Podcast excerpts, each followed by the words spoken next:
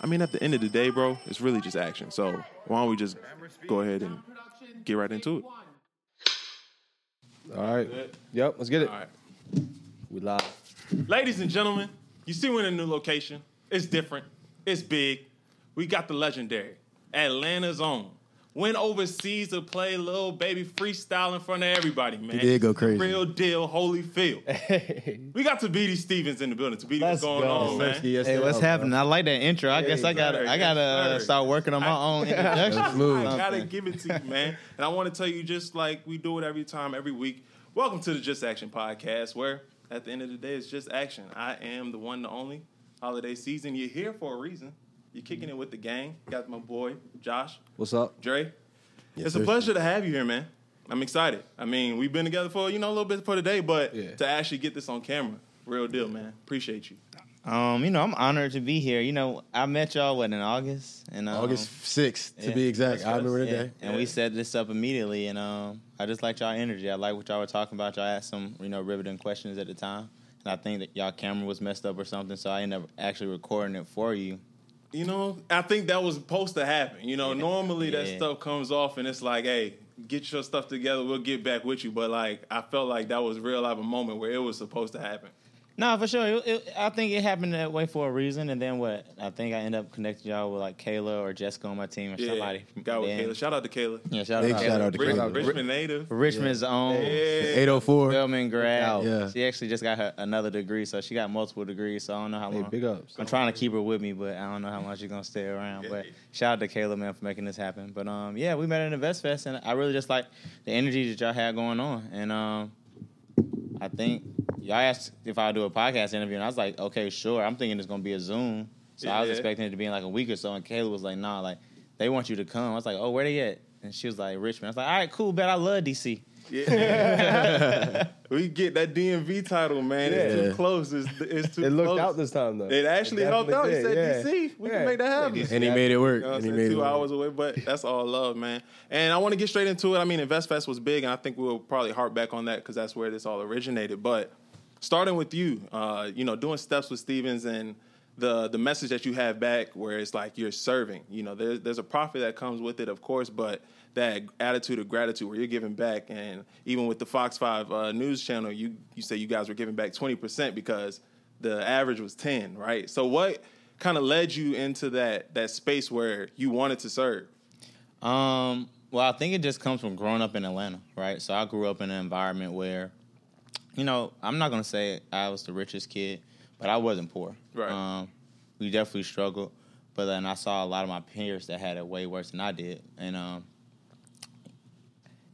as a kid, your moral compass is always, right in the right direction. So I always just wanted to, help that. And in the movies, I always saw people giving back and helping. And I just always wanted to be the type of person who could help. I always try to look out for the person, who had less than me or who didn't have as much that I, as I had. I was always that person taking up for them. So I kind of just saw people struggling, man, and wanted to help, and I wanted to be of assistance. And then I was really inspired by Tom's shoes at the time, mm-hmm.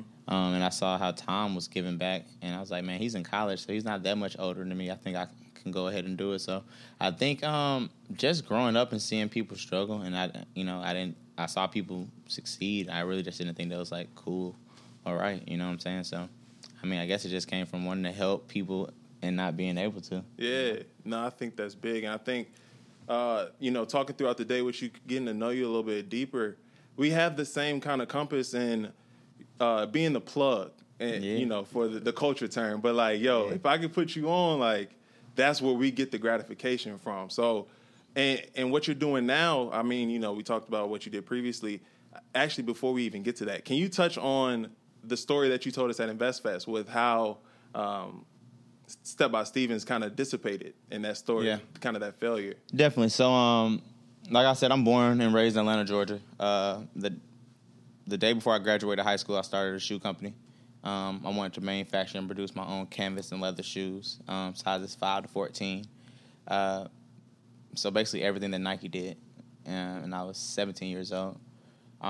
So did that throughout college, ended up partnering with my best friend, Malcolm Connor. Me and Malcolm did a lot of the business, and then our other friend Broderick Harvey came in and helped on the creative side. So we were kind of like a three-headed duo. Grew the brand. We did extremely well throughout college. Black Enterprise, like you said, Fox 5. We're getting a lot of notoriety, made a lot of, top 30 lists, top business lists. And we were really just killing it. Our school was promoting us, sending us to all these business functions and, events, saying, this company was started in Morehouse College, even though that wasn't the case. Morehouse definitely helped towards my matriculation, but, we had started way before. Yeah. But we were just kind of leveraging those opportunities, and we did really well. And at the time, it was just really hard just managing college, social life, being normal, and a business that was making, six figures at the time in college. Right. And I don't know if you all remember, about 2012, China had like a market dip. And at the time, my partners and I, we had all of our money because we didn't have any credit. We didn't have any lines of credit. We were doing everything straight out of pocket, $25,000, but we're wiring $25,000. Like, we're not, at the time, not even thinking that we can get scammed. We're just literally wiring to a bank account, not knowing that we wouldn't get it back, just hoping to hear back from people, right? Right.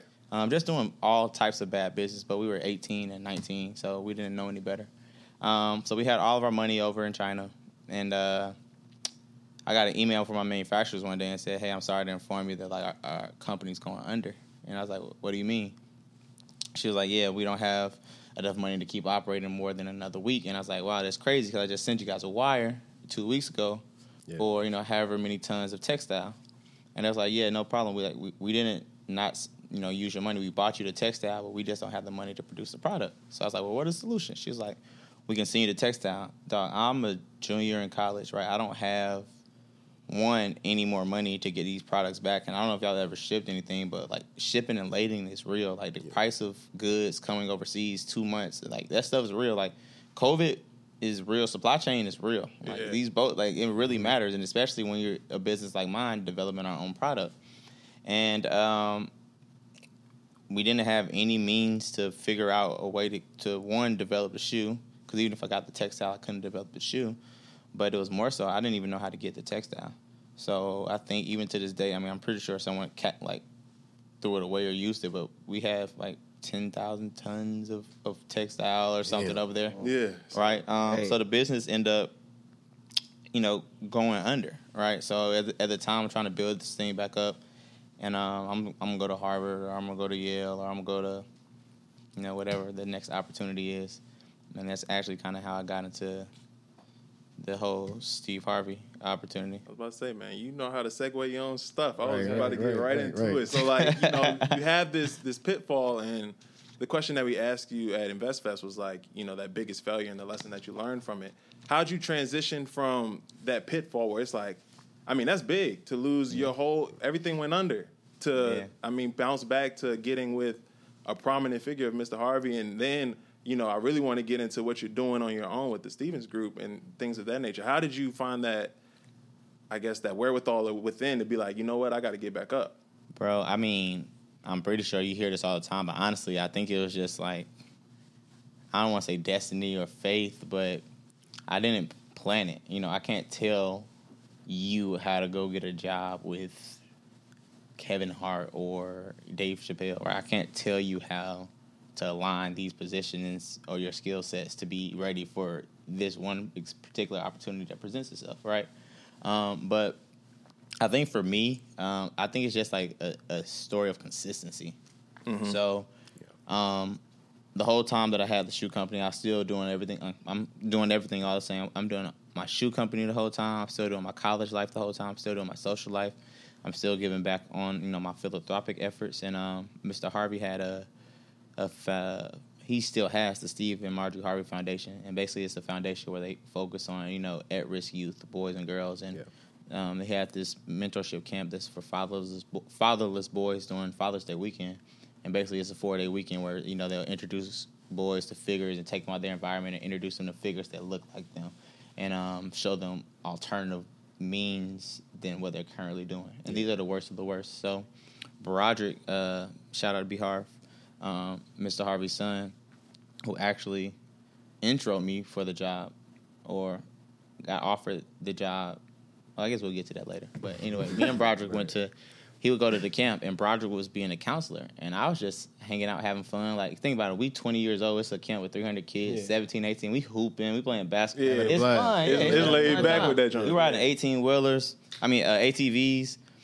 dirt bikes, just having a blast. And then Broderick started working. So, like, it wasn't a fun trip anymore. He ended up starting working. But if, say all four of us go to camp and we at your house and you start working, all of us not about to sit here and just play the game. Like, I'm going to, oh, we got to do this? All right, let's go help you do it real quick so you can come back and kick it. And went the first year for fun, ended up working like a day and a half, got asked to come back the second year. And, of course, it was a no-brainer for me because at these camps, Mr. Harvey are putting these boys around, CEO at the time of Under Armour, CEO of American Airlines, Home Depot, CFO, all these prominent figures. So for me, I'm thinking that this is an opportunity. It's like, man, I can meet. I have a company. I get to pick the brain of the president, CEO of Under Armour. Boom, I'm going to go work. Yeah. And little did I know, like, in my attempt to kind of just, one, give back to the boys and just network with prominent people, not even just rich or famous people, just people, you know, insurance agents, just people, men who are doing things that I want to do. I didn't know that I was actually building a reputation for myself, but amongst all of these prominent people as one of the hardest working, smartest people that they ever met. And it came to a point where Mr. Harvey actually reached out to me, and was like, "Hey, what are you doing? You going to school, or, you know, I'm about to go to Harvard, get my degree." Yeah, I feel like I've told this story 100 times. You know, he asked me what am I going to school to do, become friends with JFK's grandson kid, the network. Yep. Yeah. Why are you doing it? Because every Fortune 500 CEO at the time had went to school. It's so, like, crazy how you say that so, like, chill. Yeah. Like, bro, like, you were going to Harvard. Yeah. You're just like, that could have been an option. Yeah. Like, that's how, bro, that's wild. Yeah, I got into every Ivy League for sure. That's amazing, bro. Yeah. Scholarships or, like? Yeah, full rides. Yeah. Damn, man. So he offered me that. He's like, "What are you gonna do?" I was like, "I'm gonna go to school." He's like, "How much is it?" I'm like, "It's free, duh. I just said I'm gonna go." Yeah, all right. So, end up leaving, and I get outside the gates. I'm like, "Yo, did this man just offer me like a once in a lifetime opportunity?" Mr. Harvey, hey, Thabiti Stevens here. You know, you mind if I come by tomorrow? And that's kind of really how it started. And originally, I just started like doing research and development. You know, doing small time stuff. Mm-hmm. And I think at the time they had asked for me to do research on franchises. You know, Mr. Harvey's executive leadership at the time. Yeah. And me being who I was like a franchise. Like, bro, you're Steve Harvey. Like, why are we franchising? Like, you should be leveraging to do way bigger deals. So me being who I am, I went 10 steps beyond than just going for a franchise. So at the time, I found this pizza chain. It was similar to a Blaze, regional, you know, customized pizza. Got you. Was doing really well. Had some good executive leadership. End up negotiating a deal with them, in which it wasn't just a franchise deal. It was, you know, multiple regions leveraged into the actual parent company for the reach and the expansions that he would bring to the company and the right to first refusal to multiple regions. So we basically walked the deal to the point where I couldn't do anything else because I didn't have the authority or any legal power. And Mr. Harvey had to come to this meeting. Mr. Harvey comes to the meeting. Next day, Broderick and I go up to Chicago. And I later find out, like, later that evening, Mr. Harvey was like, we presented him the deal. He was so happy about it. He was like, "Man, Broderick, like, I really need you to come work for me. This deal is so great." And Broderick's my best friend, by the way. He was like, "Yeah, Dad, I'm not even going to lie to you. Like, that was Thabiti. Like, I was just here representing you, like, going through it, like, yes, I helped, but that was really Thabiti." Yeah. And that's, like, the whole article that everyone went viral, like, Steve Harvey's son turned down an opportunity to... Afrotech? Yeah. You know, Afrotech article. So when that came out, but that's, like, actually how it really began. And Broderick was like, "Nah, that was him who did it." And then I later found out that, of course, now we've done way better deals, but at the time, structurally, it was, like, one of the best deals that it came through the company. And I was 22, and Broderick was 23. Dang. Yeah, and after that, it was just, like... Now it's on. Yeah, I mean, yeah, you know, he wanted me to be around, trusted more. And then I just started paying attention and taking advantage of, like, the opportunities. Like, you got to think, if you're working for the man, I'm going to see every opportunity that comes through the door, and I'm going to see everybody who's not taking advantage of it or who's letting it fall to the ground or who doesn't want to do something or they have a great idea or a hit show, and I'm like, why aren't we doing merch? Why aren't we doing this? And then I also get to hear and get to, you know, explain things that, you know, they might be missing or might not understand. So it's just, like, an opportunity to, like, shine. Yeah. I just want to touch on that real fast. The biggest thing you said to me was out there taking action, right? And again, that's the preface of this podcast, the Just Action podcast. But just action, only action. You know, only action, yeah, right? It's just, why aren't we just doing the things that we talk about? We have 1,000 different business ideas, you know, adding stuff to the podcast. It's like, yo, even outside, we were talking about it. Why don't we just do it? So this is a perfect testament to say to everybody out there as well, just do it. Don't wait. I'm not trying to be like Nike, but just do the damn thing, man. Just make it happen, because this is a testament right here. He's our age group. Like, ain't nothing out here waiting for us. We got to go get it. So just attack that, man. And I try to tell people, too, that, like, I'm normal, dog. Like, I'm not famous. I'm not Elon Musk. Like, I know some people. I think I'm pretty smart, but I'm normal. Like, I went to Atlanta public schools. I played. We all talked about earlier playing sports. Yeah. And, like, I got relatable moments. I was not the starter. Like, I was not the star. You know, I was class clown. Like, I'm the normal cat. I rode the martyr bus, whatever y'all public transportation is. Like, you know, I was cleaning my shoes and shoelaces too, dog. Like, you know, you was outside. It's normal, bro. Yeah, it's just normal. So, you know, I think I like to tell people, like, at the end of the day, like, it's hope and all this. Like, even all of us today, like, I know y'all thinking, like, man, we just getting started this small. Like, I'm coming in here, I'm telling y'all, like, I have businesses that I'm starting. Like, y'all, this is good. This is big. This setup right here, this, like, it's podcasts making millions of dollars who don't have half of this. Yeah. So it's like y'all putting the time and the effort. Like, this is big, bro. Like, this gonna be big. That's love. I already know. We're gonna send some people here. Like, we got stuff in the works already, and it's gonna be y'all dope. Taking action now. I just need y'all to go ahead and start that Patreon. Oh yeah, and I need y'all to go ahead and get the merch. You know, stay goofy, man. Yeah, I mean, see it. Yes. The hoodies have come in. I know you cold out there, even though global warming. Yes. Yeah. And while we doing all this, hey, make sure you like, comment, and subscribe. Share it, please. I think we're about where we at now. We moving. 123. We're at like 123. Yeah. And for the 123, you real as can be. Yeah. I mean, I'm not a rapper, but I try. And if you're not with the 123, I'm trying to tell you right now, it's as real as it gets. Yeah. Subscribe. And don't miss out, man. Y'all missing out not being part of that 123, man. Go ahead and make it 125 if you want to survive. Come on. Hey. I like it, man. I like it. Well, I mean, going back to the opportunity, and I think it's big capitalizing on that, but also in between with the opportunity, having the right people to do the opportunity with. Yeah. You know what I'm saying? I think you guys have a group of three when you started, you, Broderick, and Malcolm, but then it's like a younger rendition where we have three people really trying to make something work, make something shake. What's like a big, I guess, life lesson? I mean, we picking your brain, getting life lessons with everything, cool. But like, I appreciate it. As the same concept of three people that's trying to make it happen and we just taking action on whatever it is. What was that life lesson that you learned going through it with people? Because we could all do it alone, but it wouldn't get as far as mastermind of teaming up and moving forward that way. So honestly, man, and I wish I knew this earlier, and I'll honestly say I probably just learned it a few years back because, like, I'm 30 now.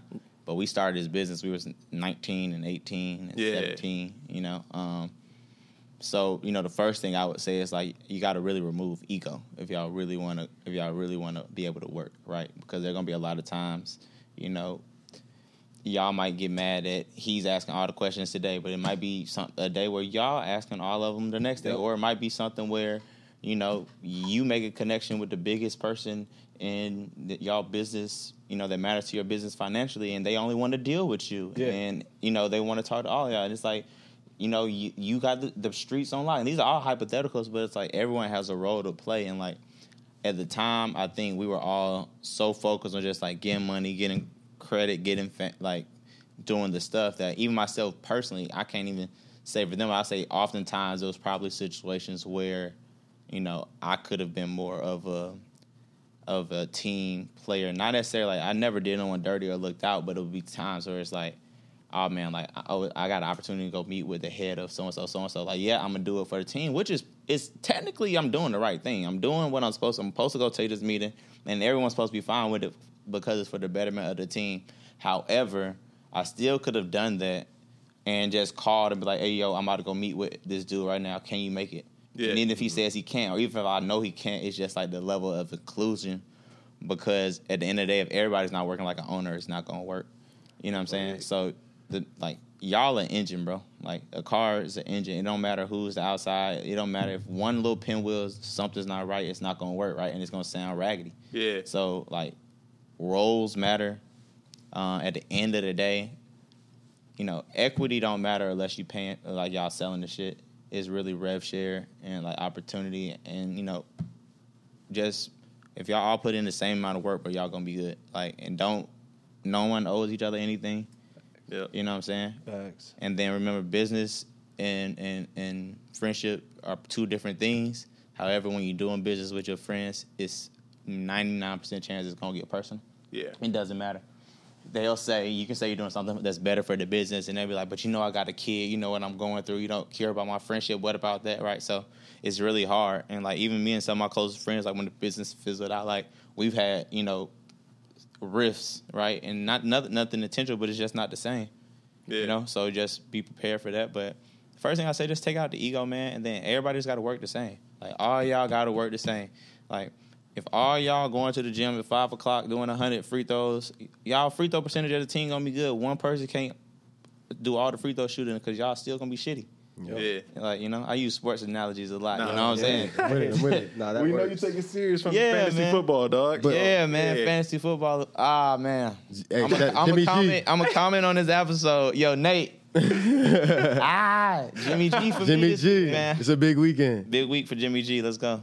I love it, man. But got 40. I do want to say something to what he said, because that's a conversation that we've had really early on in our journey, right? We've had long conversations to where Josh may seriously disagree with some, and for most podcasts, that just may be it, right? So it's like we have that no ego system going on as to where these two do a lot of the editing, but I shoot them messages when I can. It's like, yo, I'm locked in on this. I can't do this. I can't do that. So the communication's there. That's what's important. Yeah. And it's not like you're not doing it just because you don't feel like it. Yeah. Whatever, you got shit going on. So, I mean, I feel like, as long as you're communicating, that's like number one. Because that communication. That's in every relationship. Business, for sure. You know, love, whatever it may be. Yeah. Like that's, and we've done a good job at that. Honestly, it's funny because speaking on that, we had like, we wanted you to come here in October, and we were like, well, are we ready? You know what I mean? Wow, and yeah. We were like, they had just gotten back from InvestFest. Yeah, they just got certain, and like the mindset was like, do it now. Mm-hmm. And I didn't go, so I didn't have that energy. Yeah. And I was like, we need to get a couple episodes, like make sure that we know how to like talk on the mics together and stuff. And it ended up all working out. Yeah. But it's funny because like my mindset was so, I guess narrow at the time. And I started seeing the vision, and I was like, oh, yeah, y'all are right. And they didn't turn on me or nothing like that. They were just like, all right, cool, if you don't see the vision, that's fine. We're going to do it and just show you more or less. Yeah. So for me, I was like, all right, yeah, like that. I felt like that was tough. Yeah. But y'all both right, I mean, at the sense, because the truth of the matter is, like, y'all need an audience. Like, no one really wants to be the first episode on anyone's podcast unless you're already established, right, in the field. So that gives you some leeway. It gives you all room to practice and get to know each other cadence. And so you all right. What you said. But they're also right. It's like, hey, man, we don't know when this opportunity going to come back. And I feel like I canceled once or something. I don't know if y'all canceled something. We did, because I had to get to a wedding. There you go. Yeah. See, but a cancel already happened. So who knows? Like, they right like, hey, man, we might cancel on this dude twice. He might be like, man, fuck this podcast. Yep. I canceled once, and we had to do it. I had messaged Kel, I said, Kayla, I'm so sorry. Nah. We need one more. If we can do this one more time. And it was I remember I was like, bro, we got to figure that out. We're going to make this shit. Everything out. And the thing is, man, like, people don't understand how important relationships are, right? Or just, like, being kind to people. Like, one of my biggest things for anyone I hire is just, like, how you deal with people. If you want to work with me, it's how you deal with people. Because, like, you know, at the end of the day, for example, Kayla, once someone on my team, they with me. Like, if I bring you in, like, I'm with you. Like, what we doing? Who want to fight? Yeah. You know what I'm saying? Like, for real. So she's on my team, so it's also vice versa. If she's like, oh, first thing she said was like, they're super nice guys. She's like, they're going to pick you up from the airport. I said, pick me up from the airport? Boy, you got me. I'm the show good. Yes, I'm good. Yeah. And she's like, no, they're super nice. Seriously. I was like, all right, cool. And it's like because you were kind to her, like, her vouch, you know what I'm saying, her stamp, she could have told me it was a year from now. I would have been like, all right, cool, because like, I already thought y'all cool, but she gave it a secondary stamp, bro. Yeah. Like, just how you treat people, that just goes to show you, like, you never know what that goes for. But both y'all was right. You know what I'm saying? Yeah, it ended up working out. It ended up working it out perfectly. Like everything did. So yeah, it was cool though. Shout out to the universe. First guest on that new content episode. What's that gonna be called? What's the new content called? That's the day in the life jump. The day in the life. Oh, yeah, yeah. We'll find a smooth word for it. So catch me first. Which camera? Catch me first, man. I'm gonna be on a. There it is. Catch me first. Took a minute. Catch me first, man. I'll be the first guest on Day in the Life. There we go. Is it on the... It's going to be on the Patreon. It's on the Patreon. Speaking into existence. It's on the network. First episode. Yeah. So you know that, by the way, this isn't a podcast. This is a media networking company. So I'm ADJ Productions. Yeah, there you go. That's love. Say it one more time. ADJ Productions. ADJ Productions, man. The network. The network, man. Just the beginning, right? Yeah, really. Just the beginning, man. I want to... finish like this segment of personal growth with like the last one, then we can get into the money side, and I'll let y'all take over because y'all was having that talk and I was quiet because like I needed the game. I was just soaking it up, so I'm gonna let y'all take that over. But in that personal development side, I know you say you're reading about 5 financial analysts and you're getting into that, and we'll lead into that going into that. But personally, like we were talking about audiobooks that you're reading now, what's that list look like that you're kind of reading? Oh yeah, we got it. Ready. I'm gonna need y'all to pay me soon. Come on now. So like right now, I'm reading the 12-week year.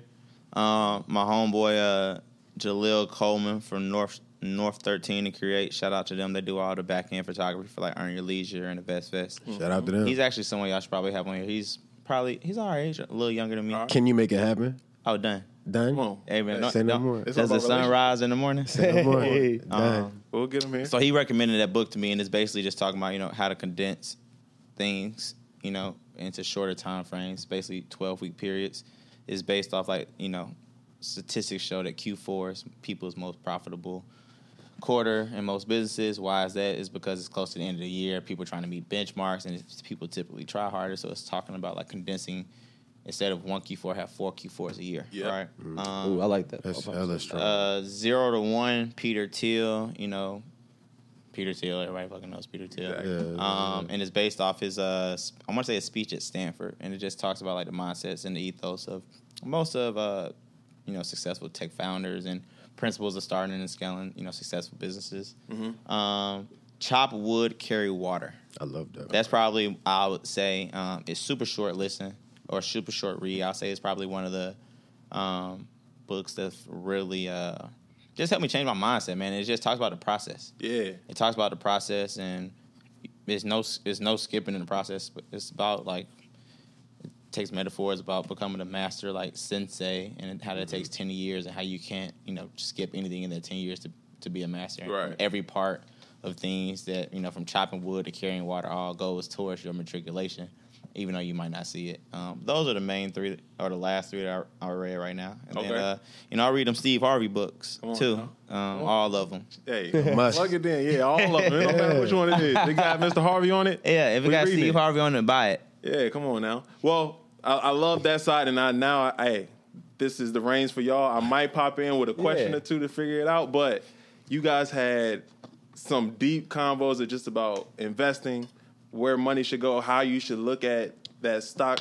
You know what? I'm just going to let y'all do it. Take it away, please. I got a question. Go ahead, Jay. All right, bet. So you started the shoe business, right? Mm-hmm. It didn't fail. It was like outside, but it ended up failing for you. Yeah, it ended up failing for you. It didn't win. Yeah. Mm-hmm. So my question really is, how did you grow, like, for lack of a better term, grow the balls, really, to just take the risk on yourself the second time? Because, I mean, you got Harvard, and every single thing in our society says, go to Harvard, right? And you'd already bet on yourself. You'd already put all your money into something. It didn't necessarily work out for you. And then to double down on it, how do you feel like you had, like, the mentality to do that? Man, I think it's just, like, where I come from, bro. Like, I'm from Atlanta, Georgia, seriously. And it's like, do you ever have that feeling that, like, it's more for you out there? Like, 100%. I feel like I've always had that feeling. So even where... When I was a kid, I'd go to, like, my mom's friend's parent house, and I'd be like, I don't want my house like this. I don't want to be able to get to my places easy. I don't want to be this close to a subdivision or a train, whatever, right? Yeah. So I think it started there and just wanting more, and I've always wanted more. And I think it's just, I've always followed people. I was always inspired by, like, the Rockefellers, the Carnegies. As I got older, like the Puffs of the world, the Herman Russells, And when I started like reading the stories, I realized it's risk. Like, you know, you don't get anywhere without risk. So you say it took balls to start the company. I say it would have took balls not to, just for what I wanted out of my life. Like, how can I want more if I'm not doing more, trying to get more? So even from a young age, it was like I've always been an entrepreneur, dog. I sold candy in school. I sold hot chips. I sold juices. I sold T-shirts, screen printing through events. You know what I'm saying? So I think that part was always in me. And it was like, you know, when we were growing up, everybody wanted to be a millionaire before 21. Like, I don't know what movie, I don't know where that came from. But everybody was like, bro, I need $1 million before 21. And, you know, I don't know if it was social network. I don't know if it was because, you know, just growing up in that tech age. But for me, it's just like, it was a no-brainer, like, the first time. And then the second time, it was more so, I don't think it took balls at all. I think it's just common sense. And maybe common sense is not that common. Not at all. But it was go to Ivy League school, come out. The real conversation, bro, was this. He said, boom, what you about to do? I'm going to go to school. How much does school cost? I said, it's free. He said, how much would it cost if it wasn't free? I don't know, $150,000, $200,000. I don't know. I wasn't looking. It was free. Yeah. He was like, all right, cool. What are you going to school to do? Meet JFK and so-and-so's grandson. Okay, cool. Let me ask you this. How much money are you going to come out making? And the median income was like $147,000 after 2 years. Cool. And I qualified for an executive MBA program because I had a business that had generated over $100,000. So that's, I think, 8 months to a year. So I would have really sped through it, right? Yeah. So for me, and y'all tell me what y'all would do, because this is the question I'm going to ask y'all. All right. So if you can make the same money, get a better network without wasting 2 years of your life, would you do it? 100%. No brainer. That's, yeah. Well, let me tell you what my dumb ass said. No. I know. The answer's supposed to be yes, and I said the opposite. I was like, nah, I'm good. And that's what I walked out and had to call him. Yeah. But that was a real question, but by the time I had got to my car, like, I had ran that thing back like 15 times, and I was like, dog, I am tripping. Like, this is a once. School gonna always be there, right? And then, like, I don't know if y'all noticed, some schools, after they offer you a scholarship, like, you're in their system, you might get a scholarship offer the next 2-3 years without even applying. Yeah. So I knew I had the opportunity to always go to college, but the opportunity to actually work for, like, Steve Harvey is a blue chip brand. Oh, yeah. So imagine the opportunity to do exactly what I would have been doing for myself for a blue chip brand. And what opportunities is that going to bring me? And all I have to do is be honest and humble and, you know, transparent with him. And then it's my best friend's father, too. Like, first of all, I never thought about working for this dude. Like, what type of cat wants to work for their friends? Yeah. I never. Dynamic. That's not why I'm cool with you, bro. Like, I'm cool with you because we both going to the gym together and you broke your hand when someone tried to punch me on the side. Yeah. You know what I'm saying? Like, you my man. Yeah. You know what I'm saying? So y'all locked in. Yeah. So, but it helps because it's like, now it's another level of trust, right? It's my best friend's father. Like, I'm never going to, like, I love you like I love my best friend. Like, I ain't going to let no one do you wrong. Right. Like, probably to my own detriment at times, you know what I'm saying? So, yeah, that was it. It was like, it wasn't balls, bro. It was what y'all saying. Yeah. You know? Exactly. It was easy at that point. Right. Yeah. So, touching on that, right, the path you took from going to school, taking that phone call, going back to work for Mr. Harvey, and then how did that transfer to you, you know, making some investment decisions for him? Talk about that. Great question. Yeah. So at work at the time, like, see, that's when he had the hardest working man in Hollywood line. Like, you know, he's been deemed that for, like, you know, 5-7 years. Yeah. So when I first started working for Steve Harvey, the first 61 days we worked straight. It wasn't any off days. It would be 3 radio every morning, 3 days Chicago, film the talk show, come 3 days in Atlanta, wake up Tuesday morning, fly to Chicago, have a day off or whatever, do it again, but it's the day off in the city you don't live in. We did it 61 days, fly to LA, fly to Mississippi, fly to wherever you're going in the world.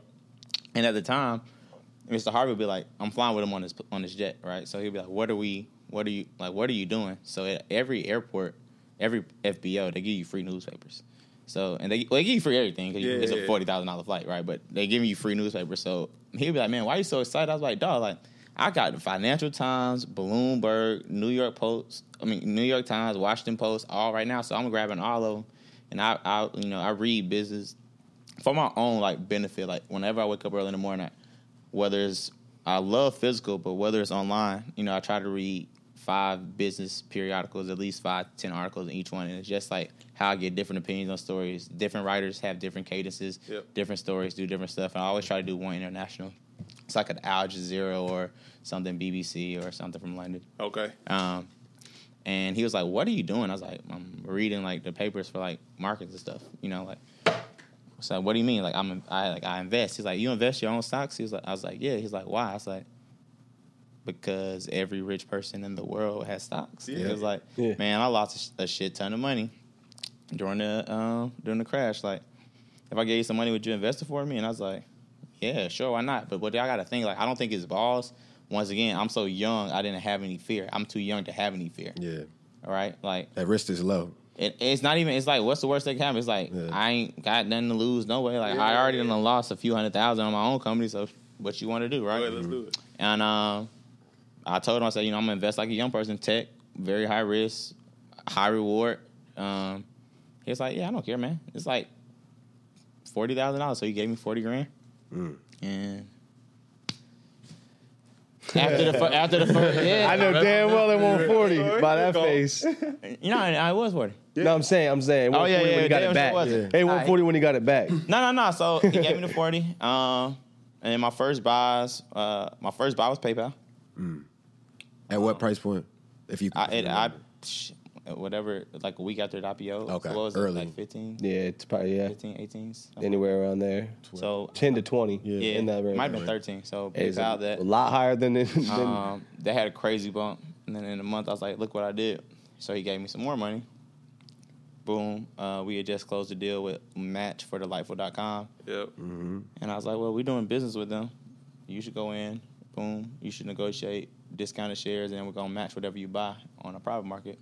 Match was like at $13.57 or something, and that was at the beginning. And we've added and trimmed all these positions since then, of course. But got into that, and then Adobe and Square and Facebook had took me on out of there. Once you say that, and these are all like before Pops. Yeah, that's before crazy. They Pops, and then got into like I had a shoe company, so I did Alibaba. Yeah. I probably, honestly.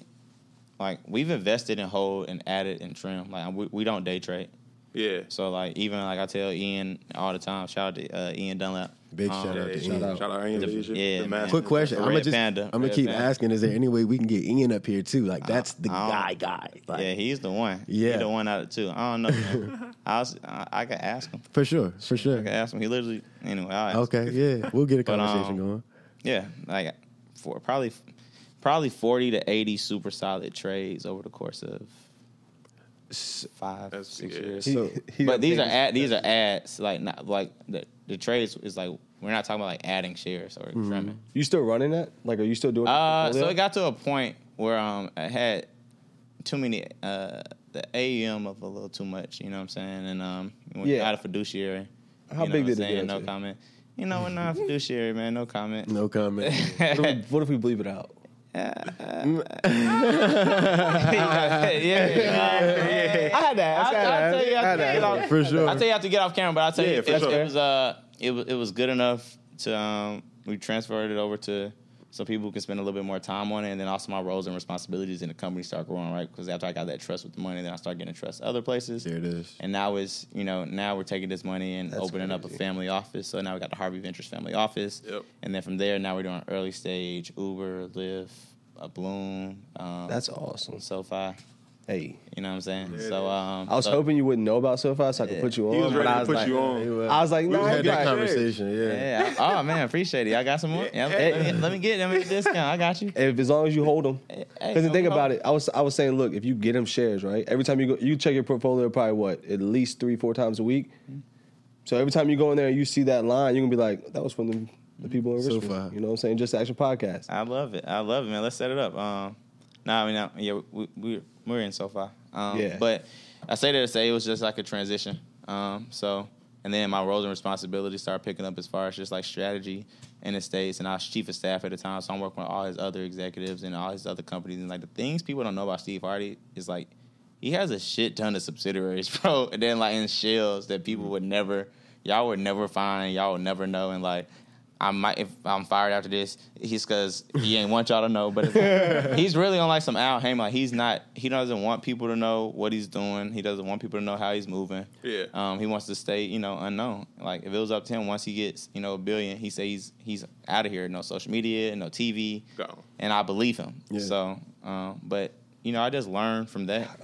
So I didn't really have the time to really manage it for real anymore. Yeah. Still don't. But now, you know, I still help and I still got. I still got a good portion that I manage. Yeah. But not the whole thing. That's like, crazy that you say that because I heard, like, most people with, like, that amount of money, they don't want anybody to know. Yeah. Like, y'all think Forbes is real? Hey, man. It's a Forbes on top of Forbes on top of Forbes. Yeah. You see like, people hit the lottery and they... Hey, man, Forbes is not in the Middle East, dog. Yeah. How the Forbes list real and it's none of the families from the Middle East? Come on, man. Hey, speaking of the Middle East, I'm telling you, you know how to segue it, dog. Tell us a little bit about Melt, bro. Please. I know it's something that we know because we've been doing some research on you, and I got a little bit of insight on it. But for people that have no idea what Melt is and they think we just talking about Melt and chocolate, like, okay, what is it? So when does episode come out? Next week. Okay, so when this episode comes out, all right, bet. Yeah. So, like I said, Mr. Harvey has a large number of subsidiary companies and organizations. One of my roles in his organization is managing the international business.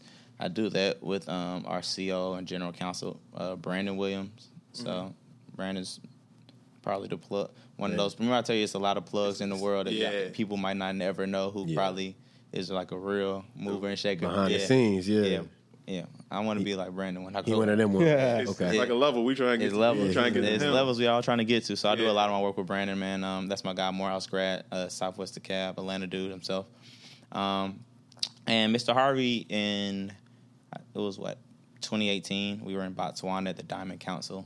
De Beers, I don't even know, De Beers headquarters is in Botswana. Mm-hmm. And most of the world's diamonds come from Botswana and are exported out. So we were there speaking, and Mr. Harvey had a meeting with the president of Botswana, and he just got out and was like, call Brandon. I was like, okay.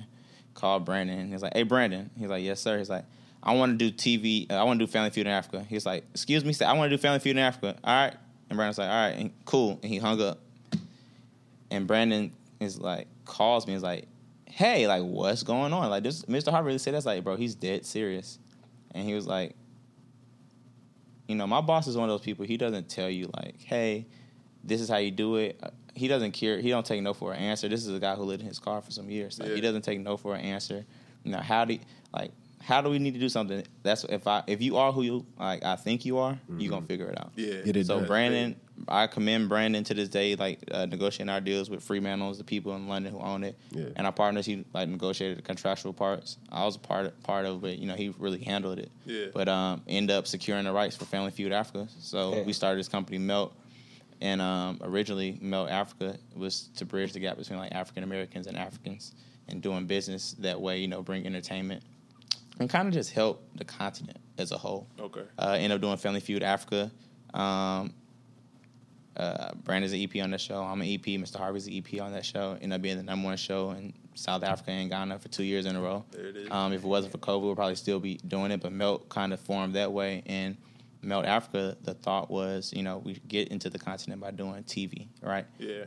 But once you get into the continent, people start seeing you there to actually do business. Now all the business people and people start coming. So I'm happy to say that Melt's way just beyond TV and entertainment. We have opportunities and businesses and things from infrastructure to oil and gas to last mile delivery, looking for agriculture, you know, imports and exports, of course. That's where everyone really wants to be in that continent. So that's looking for the goal. But Melt Africa is doing business in South Africa, Botswana, Ghana. We're having conversations in Nigeria, Egypt, and the Congo right now. So that's Melt Africa. And then it's kind of funny how my boss works. He doesn't believe in no. So one day he's like, man, I love what we're doing in Africa, but I also really love the Middle East. Matter of fact, let's do Melt Middle East. Boom. Hung up the phone. So now Brandon's like, all right, is he joking or what are we doing? So a few years back, about 2 years back, 2.5 years back, Mr. Harvey said he wanted to set up a company in the Middle East to focus on transactions between, you know, Eastern and Western world. So basically facilitating deals, so connecting, you know, the biggest brands and government and private organizations with the biggest brands, celebrities, and people over in the, you know, in America, right, and bridging that gap. So we set that up for him about 2 years ago, and since then business has been thriving. So next week or this week when this comes out, I don't know what day it comes out, we actually, one of our clients is the F1 race in Abu Dhabi. And we work with the Abu Dhabi government and officials out there. We're doing a celebrity golf tournament out in Abu Dhabi. Next week, we're doing a gala at the Louvre Museum out there. And then we're going to take all the celebrities and people down to the F1. And then at the end of the day, our real goal is kind of just to help, spread a positive propaganda and do business. Yeah. They want good people over there doing business. It's the safest place in the world. So they want to be like a place. It's probably the most diverse country in the world, too, if I'm not mistaken. Mm-hmm. But they want people to come over to do business, man. And we've set up over there, and it's doing really well, man. And we're taking a lot of people over there next week, and the hope is, anybody we take over there is to get them set up and get them doing businesses, right? So if, we take more celebrities over there with us, or business people, or whether it's real estate or trucking or drones or agriculture, to help you, help their economy, but also help their businesses grow and scale. So that's awesome. Yeah. So I love the Middle East. You do everything, man. That's the money man. Honestly, the money man right there. So I had a quick question regarding your experience over in, South Africa and the Middle East, right? Because a lot of our listeners, even us, we were talking about it. We don't have much experience there. So outside of business, could you quickly touch on, how that life is over there? And it's not, like you said, it's not really that different in some areas than it is over here. Yeah. So to start on Africa, man, I recommend everyone goes there. And then if you're a person of color, someone who's black, I definitely recommend you go there. There's no reason you should go to Europe before you go to Africa. Everything they have in Europe, they have in Africa, except for the fancy old ancient architecture, because, read y'all the history book, you'll know why. But as far as South Africa, man, I recommend it for everybody. It's one of the first places you should go. It's basically like going to New York. People speak English there. You can use U.S. dollars. Your credit card's going to work. You can hop in a taxi. But then $1 is 15 rand. Yeah. So, some of the best restaurants in the world are Johannesburg. It's the financial capital of South Africa. Cape Town is one of the most beautiful coasts in the world. Basically, think of Miami meets L.A. Oh, wow. Oh, my God. Yeah. Jesus. Eating on the water. Some of the most beautiful people in the world. No matter, some of the most kind people. Food's amazing, and $1.15. Did I mention that already? $1.15. So once you get over there, it's gonna be amazing. And then also, it's not all dirt roads. It's it's major cities. Some of my favorite restaurants, some of the best hotels I've ever stayed in my life are there. They have islands, they have beaches. Zanzibar has beaches. Mauritius has beautiful beaches. You must go to Africa. And then also think about this: most people in the world are in Africa. So everyone's always concerned about being a major star in America. Nigeria has 200 million people. America has 365 million people. One continent has almost as many people as all of America. So people are always so focused. Imagine people if you can capture those markets. Imagine all those people over there that you're not capturing. It's a statistic that said 80% or 75% of their population are 25 and use watch TV and use all their stuff from a cell phone. You know what I'm saying? So just think about all those eyeballs. We're talking about eyeballs. Let's think about eyeballs, exactly. And think about this. It's the only continent in the world that doesn't have to import goods. Everything is there. Everything is there. Everything is there. However, it's one of the only continents in the world that doesn't have transcontinental trading. A lot of the train tracks aren't connected, so there's so much opportunity and room. And you can go buy a house over there for. Everyone over there has maids. Everyone over there has help and workers, because that's normal. Yeah. So you go over there and really get spoiled. That's Africa. And then the UAE and the Middle East, man, Dubai and Abu Dhabi, probably some of my favorite places in the world. Mm. Fun, turned up. And y'all know me, I know this is a business and this is my business me. Yeah. My business voice. But the truth is, you're going to go have a blast. Don't bring any drugs over there. But if y'all can't go a week without drugs, take y'all ass to rehab. You know what I'm saying? Get y'all some hookah, go to these restaurants, go to these beaches, and it's going to be the nicest stuff ever. I took my fiance to Dubai last year for her birthday for the first time. She was walking in the mall. She'd have been a lot of places all around the world. She walked out the bathroom it is so nice. Work it in the mall bathroom. I was yeah. But it's I really just preach to anybody, just go get exposed. Yeah. If it's not Dubai, if it's not South Africa, go get exposed. You got to leave your home city. You're not going to grow staying where you at. You have to travel. You have to see the world, because You can Google what it's like to fly first class, or you can Google what it's like to swim in the clear blue ocean water. But until you do that shit, it doesn't matter. Like, are you hiring somebody who's read how to fly an airplane, or are you hiring somebody who's flown an airplane? That experience you can't. Yeah, experience, bro, it's priceless, dog, and it's gonna change your mindset and the way you think. And like the way that the reason I probably think the way that I do is like I've seen so much, I see so many opportunities, and then I meet these people who are so amazing. And then, like, the craziest part of it all is when you meet the person who you thought was the greatest person ever in the world, and you meet them, and you be like, man, either one, you're really not nothing, or two, is like, bro, like, you're so normal, you're me. Yeah. You know what I'm saying? So, wow. That's strong. Man. But that's Melt. That's what we're doing. I love it. I love it. MeltMiddleEast.com, MeltAfrica.za.co. Oh, however, the South Africa. We'll put it in the description. Yeah. Description. We'll put it in. Yeah, we're going to make sure that's up there. Does somebody dub over, like, Family Feud and do it in different languages? So, how TV works, bro, so that's, so the reason TV, and, like, I told y'all should have a media company and not a podcast, because media is power. Yeah. So, Family Feud is a 30, 40-year-old entity. Mm-hmm. And how they do TV shows, right? It's a format. Family Feud is what you call a format. If you create a format, especially a game show format, you're rich forever, right? Yeah. Think about this. A format is just a way that you play the game for 22 minutes. They create that format. It don't matter who the host is. If it does numbers on American TV, whatever your point is, does a point one, point two. All right, cool. Now, not only are you selling that show, you are the creator. You're getting paid for the show. You're EPing. You're selling it to the network for it to run, and you're getting paid for every season. All right, cool. That's America. Well, dang, now we want to either, we can do one of two things, take the American show and sell that same show to all the English-speaking countries, which is great, which is what we do to maximize our money in syndication for cheap, you know. But then, if we really want to kill it, we're going to make a Canadian version with their own host, and we're going to sell them that format. Wow. And we're going to go to Napthy and Cannes, France, and sell it to Singapore, and we're going to sell it to whatever. So now, Family Feud has licenses in I think any country can license it.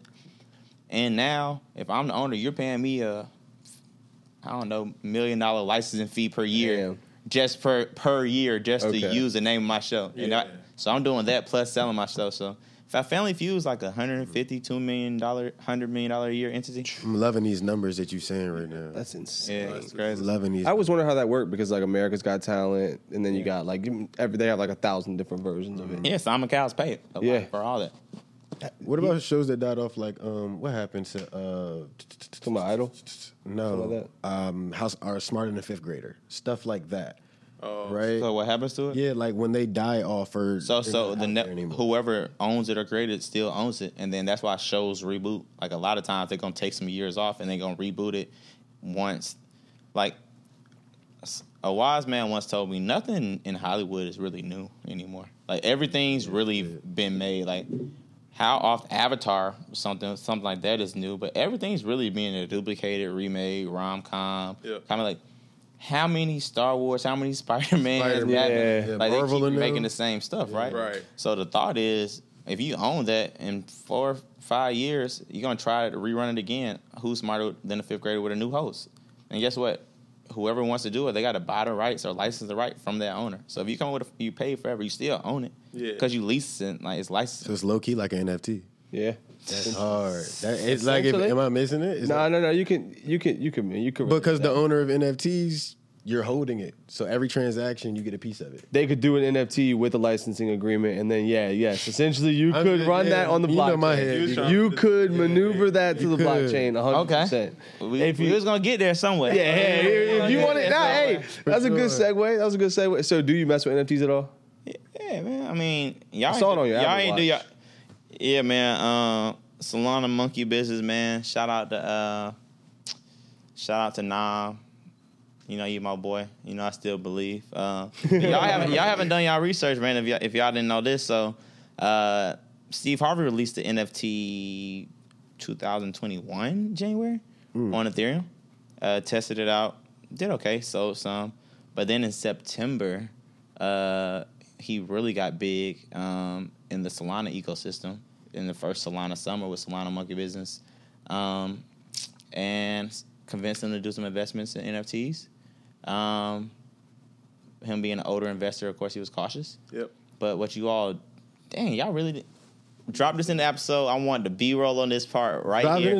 Drop this in the episode. y'all should Google like Steve Harvey, Solana Monkey Business. Like the day Steve Harvey bought, what we should have done is load up on a shit ton of Solana, but we didn't think we would move the market cap. Right. Steve Harvey bought some Solana monkeys and made it his profile picture on Twitter, and it jumped the market. Like it took Solana to its all-time high at the time of 215. Solana's all-time high was 153, and him posting it, the traction that it made on all the marketplaces, people found his wallet, saw that he really bought these monkeys. It moved the market cap, what, 70-something, 80-something dollars. Crazy. Yeah, so yeah. That's just the price. So who knows what it really moved it. Right. So, yeah, y'all can go fact-check that. The Crypt and everybody did stories on it. That's wild. Yeah, so we've been big in NFTs. You know, FTX. I was just about to say, amidst everything that's going on right now. Well, yeah, I mean, we was at Crypto Bahamas. Like, we've taken a lot of meetings with them. And, you know, the thing about Steve Harvey, man, once again, like, people cut this up. Like, he's one of the most diversified investors that I think I've ever met that people will never know, and he doesn't care to tell. Like, he doesn't care to tell. He just wants the money. Yeah. But y'all look at his life. Hello. I mean, he's got so much money he can diversify. Like, that's kind of like Shaq, too. You know, he's in so many different things. Like, if you got that much money. And also, how many people are they running into that have an idea? You know what I mean? How many people you think come up to a Steve Harvey or a Shaq like, I got this new business, man. You got to, you know what I mean? Even you. But that's the beauty of it, right? It was like, what was the opportunity cost of like taking the job with Steve Harvey versus going to Harvard, right? Yep. If I could, I'm have a chance to like be a part of some history. Like I'm working with someone who's going down to history no matter what. So my main job is to work hard as hell, just stay apart and help him and contribute to that history, right? So many times he helps carry people up. My main job is like, how do I help you? If I focus all my time, the first 5, 6, 7 years of my job, even to this day, it was only focused on how I helped him. And then I didn't even realize. I turned around and realized all the blessings that he was putting on my back or put it on me, not realizing he's saying, hey, oh, you want to work with me? You got to talk to BD or you got to do this. And then I didn't know what my work ethic was building in, you know what I'm saying, in the community. Right. So he gets approached every day, but you got to think, this is a guy, he's on TV, I think statistics said like 2-3 hours every day. That's insane. No matter where you are in the world, like, bro, I mean, or in America, he's on TV. Yeah. Right? But I say this all the time. He's been a content creator for 35 years since before it was cool, bro. Like, he has... Yeah. Shout out to UPN. He got, UPN bro. Days. He got... Man, come on, right? Sure. Yeah. So he gets approached with so much stuff that it's like... What I learned from him is like, after you... He's Nike.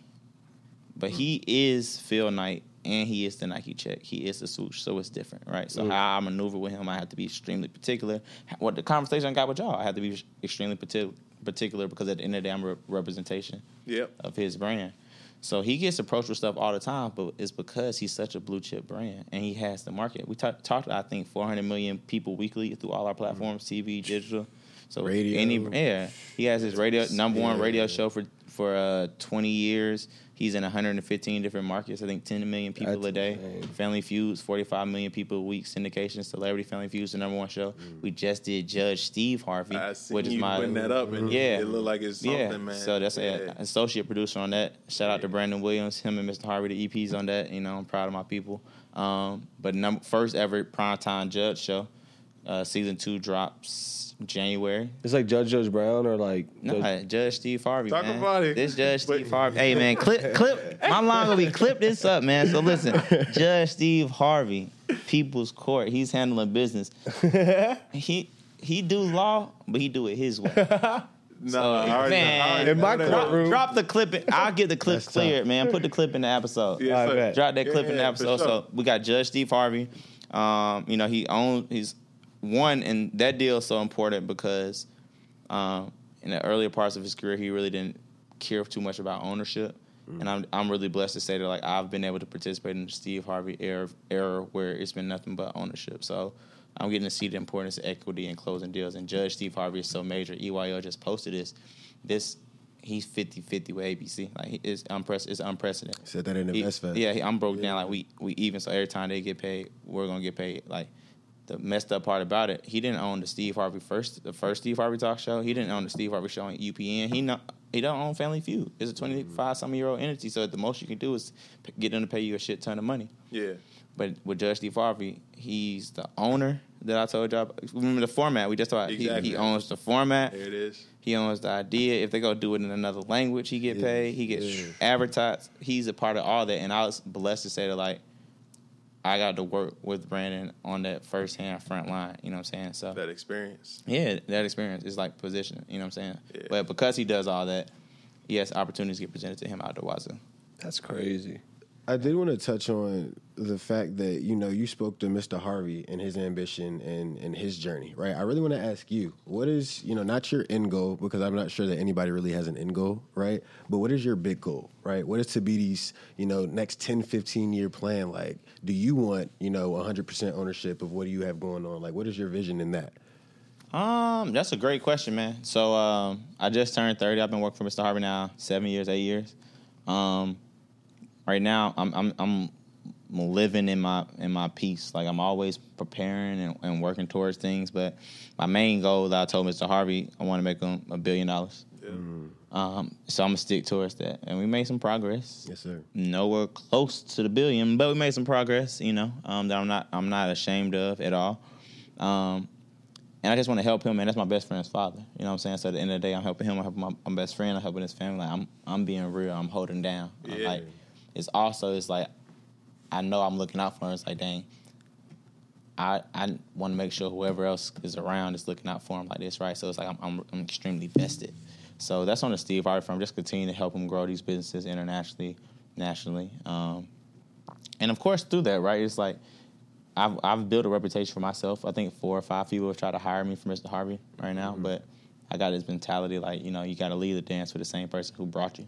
You know, because you lead a dance to someone who ain't bring you, they ain't going to treat you the same. Once that dance over, yeah. You might not have no ride home. You ain't know he rode the bus to the dance. He don't got the car. You know what I'm saying? Yeah, that's a bar. He don't got the crib. It's a bar. You know what I'm saying? So, it's a bar. And then at the end of the day, you know, that loyalty and that stuff really pays off, right? Because it's like he sees I'm loyal. He sees I'm not taking these jobs. He sees I'm really here for him. Now he's going to put me in an opportunity to win, right? So if I make him $100 million, you don't think he going to give me 10? Mm. You know what I'm saying? And... yeah, now when I got that 10, I'm still building his stuff. But he told me verbatim, sometimes you got to help someone else build their dreams to finance yours. Say that one more time. Sometimes you got to help someone else build their dreams to finance yours. Damn. And, like, the best part about working for Steve Harvey is, yes, like, I get great money. I get amazing opportunities and a network of connections. But the truth of it is, like, I'm in dream building school every day. Like, I'm working with probably the biggest motivational speaker on the planet, honestly, right? And that's really who he is and his character. And his story is just so real. So, like, I was telling y'all, like just being in that school, if you really listen and learn, there's no way you can't be successful. You know what I'm saying? Chad and Joe from 85, they worked in the same office with me. They took those principles and applied it. Now 85 South's one of the biggest platforms, media entities out there. Shout out to them big time. You know, that's who y'all need to get on here too, Chad. He's super dope. Definitely. But it's just like, yeah, you know, like I get motivated. I get bars and games every day. So it's also like I'm gonna build my stuff up while I'm working for him, and I'm gonna continue to do it. So, you know, I got the Stevens Group, and Mr. Harvey's the type of person he wants you to continue to be an entrepreneur. Yep. He doesn't want anyone to work for him forever. Mm. You know what I'm saying? Like, look at Ellie. Ellie's about to be one of the biggest stylists in the world. Boy, shout out my boy Ellie Karamo, Ellie 30, man. You know, gonna be one of the biggest stylists in the world. And Mr. Harvey knows that, but he puts people in positions to catapult his ring. So, and I might not have any plans on leaving, but he's putting me in a position that if I had to or do whatever, that it'll be a catapult, right? Exactly. So that's on the Steve Harvey side. And for me, it's just I'm gonna keep building the Stevens Group, man. Everything I do for Mr. Harvey, you know, I essentially do for myself. So, strategy. Consulting, we do bookings, you know, brand and operation, you know, management and development, business development. I had investing on there, like we invest in businesses, but I probably need to take that off the website because everyone wants me to teach them how to invest and they don't have enough money. Yeah. Respectfully. Like, not even saying, like, yeah, it's not even worth my time. You know what I'm saying? And if y'all do, I'll just point them into the proper people. But, on my personal side, man, it's just the Stevens Group. You know, I was kind of telling you all, serial entrepreneur. So Mr. Harvey's, like, gracious enough to let me co-invest with him. So that's smart money. Why would I do that? Yeah. I'm investing with a brand that I know is going to blow something up 20,000x. Yeah. So if I invest 10,000, I know it can be 150,000 in a year. Yes, no brainer, right? Yep. No brainer. So I get to co-invest with him, and then from there, it's you know, that's kind of. He allows us to participate. You know, if you create new ways to make money and things like that. He'll allow you to, you know, get equity, percentage, profit shares, and things like that. So he really positions anyone who's smart in our company. There's no way that you can't be successful because he's kind of positioning you for to catapult. Yeah. And then from there, I just take those funds, man.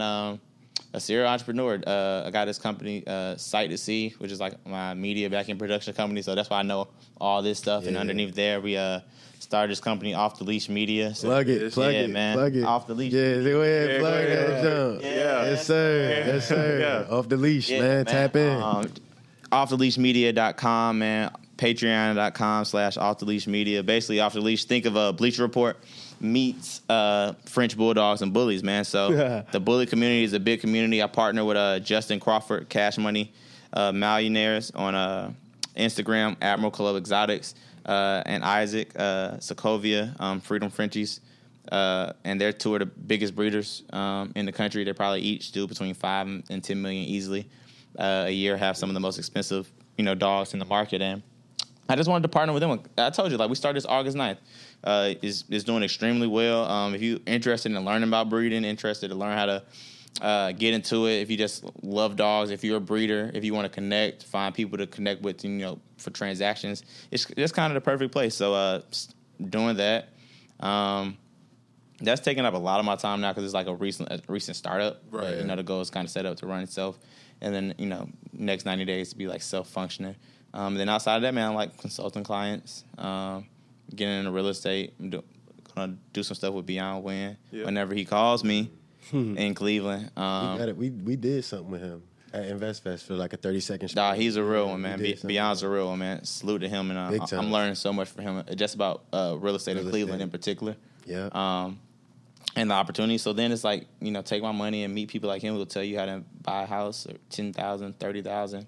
Put another 30 into it. So now, you know, it's building on my portfolios, man. But so, I don't know, man, where the world's going to take me. Yeah, bro. I'm trying to Steve Harvey my stuff on up. Yeah.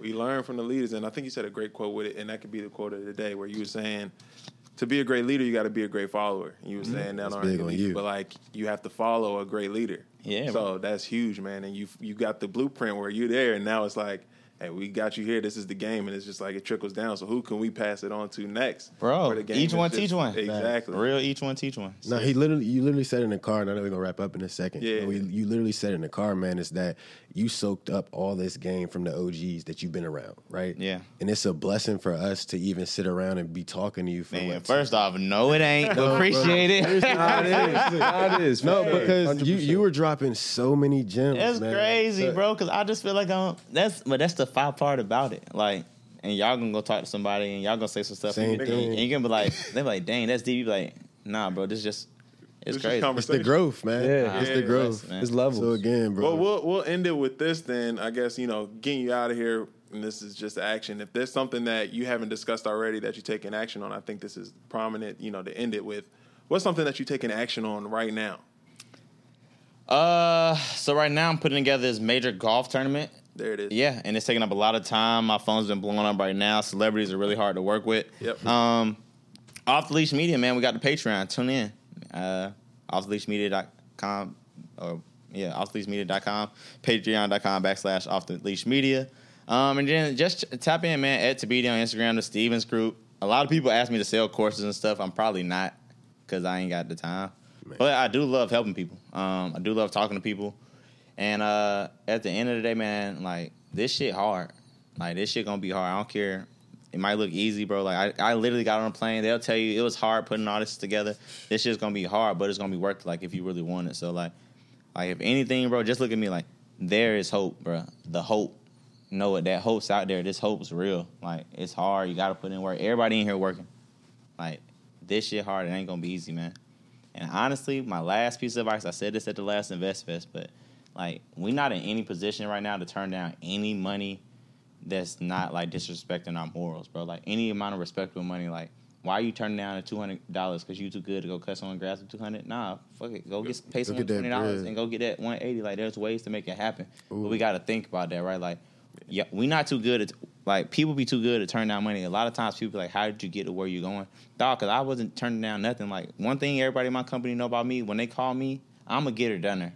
They call me to get it done, whether it's going to get some coffee, where there is someone doesn't know. And I get pulled into so many projects that I don't know shit about because people know that my work ethic is going to get it done, bro. Like, don't be too good for nothing. Like, that's...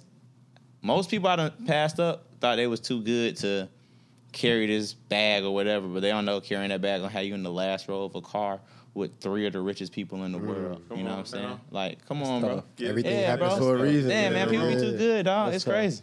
All right, man. Well... Appreciate you having me. We probably say this, you know. Hey, I appreciate y'all, man. 30 times. Yeah. And it's looking good. Yeah. Hey, yeah. Off the leash media. Off the leash media. Hey, these actually my hoodies, man. Yeah. And so what y'all don't know, the real me, and everybody would tell you, like, I'm the one. Like, all my partners be like, BD, stop trying to tell this stripper how to make her $125,000 stretch. Or stop. Like, I really care about small business and business people. And, like, it's really what I love. So when they gave me the hoodie, I was like, bro, where my hoodie at? Yeah. And he was like, it's in the car. I was like, no, we need to put this hoodie on the table, bro. Yeah, so product placement. Yeah. Take them clips of me first organizing. Yeah. Oh, yeah, that's going to be on the show. Tim had to come through and get us right with the hooks. And I was like, appreciate it. But, man, yeah, this is the real me. So buy his merch, man. Please. We'll have it linked in the description. Again, man, appreciate you. Love. Also...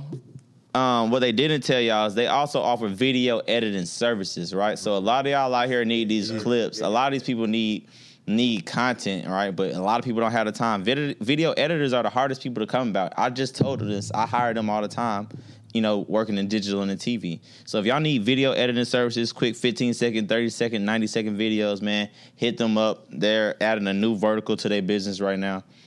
So they do photo shoots, videos, sporting events, but really just the editing. If you have your own content, just send it to them. They'll get you right. They'll get you your video clips, your whole video. And they also offer, like, if you want to get your podcast uploaded and edited, they'll do that too. And my company, Sight to See, does that too. So I was really just saying they do all the stuff my company does because they can do it in the Richmond, Virginia area, man. Yeah, so, we got Richmond. Shout out, man. Yeah, shout out to the big man. And follow me and shout out to Kayla, man. She the real boss. All the socials on there. We'll find Kayla. We'll put all that on there as well, man. This is the Just Action Podcast. Thank you for watching. See you next time. Peace. Nah, this was beautiful. I appreciate it. This was beautiful.